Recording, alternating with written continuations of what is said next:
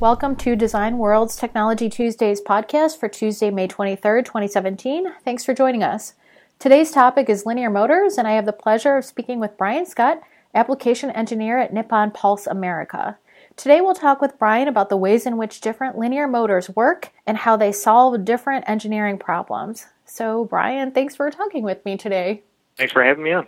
Would you tell us some of the major differences between iron core motors, U channel linear motors, and tubular linear motors, which is actually a technology I associate with Nippon Pulse. So, the three different types of uh, linear motor technologies serve very distinct applications. And with uh, an iron core motor, it's the name really kind of speaks to the major discerning factor, and that's that it has a large amount of iron in the motor. And the reason it has this, it does a couple of things. It, it makes the motor very stiff in terms of its ability to move loads, so the forces don't distort the moving part of the motor.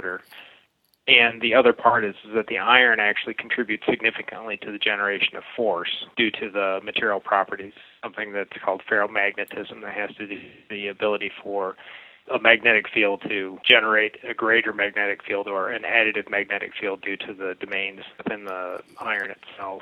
The U channel motor, aside from that, doesn't have any iron in it, and it's specifically left out in order to combat some of the problems that face the iron core motor. And I'll get to that in a second. And then the tubular linear motors are a motor that has the magnets lined up, essentially forming a tube with the coils surrounding that tube. For the iron core motor, some of the downfalls that that motor has is it tends to form cogging. The thing that contributes to the extra force or the large forces is also the part that causes that cogging. Is you have permanent magnets in the motor, and that permanent magnet will also attract the iron.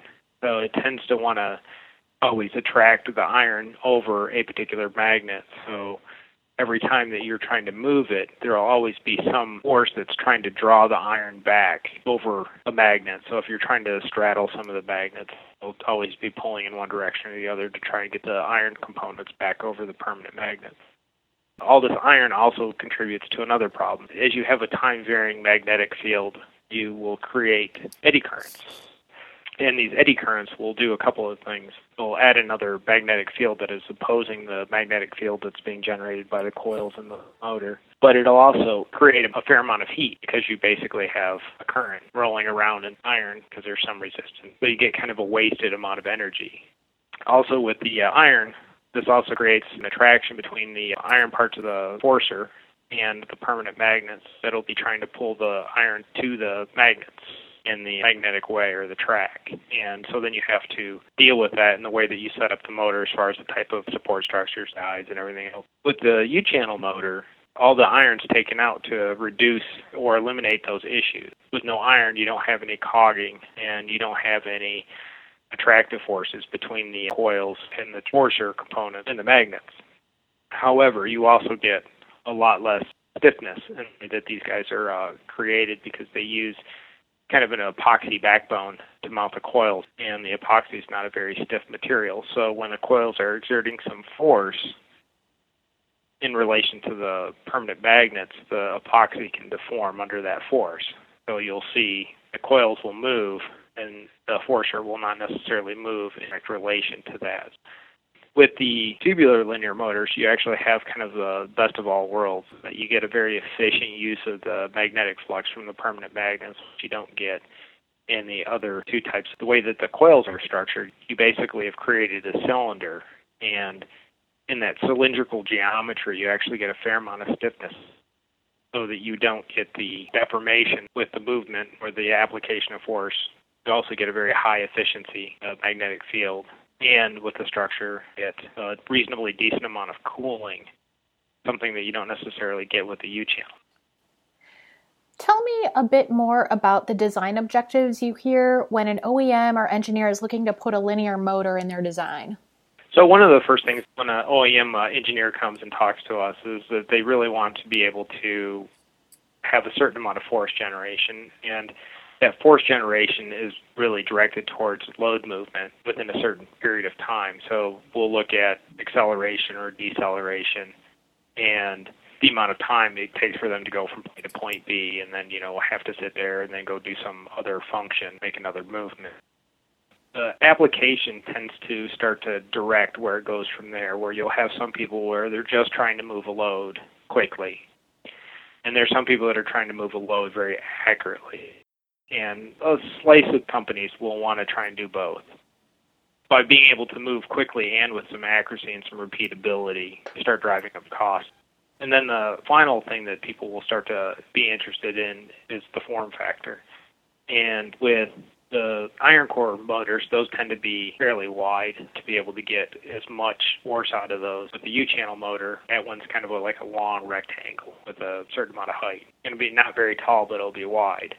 Whereas with the tubular linear motors, essentially a rectangular form factor, and a lot of times that'll fit into an application a lot better.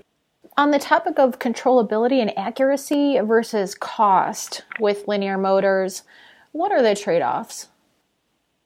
So, for the controllability and accuracy versus the cost of linear motors, you're going to be able to offset the cost of linear motors because, in general, they're a little more expensive. But the controllability and accuracy capabilities for linear motors is significantly greater than traditional technology.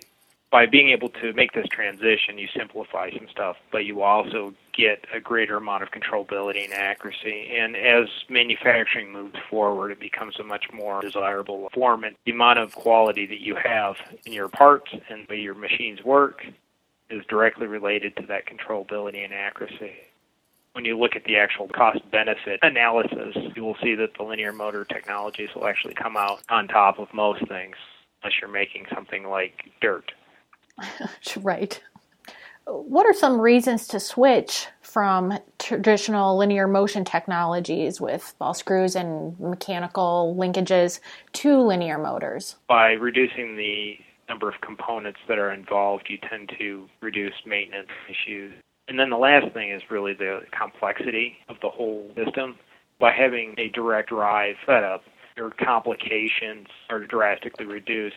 Well, that's all the time we have. Uh, for more information, visit the Design World Linear site at linearmotiontips.com and visit Nippon Pulse at nipponpulse.com.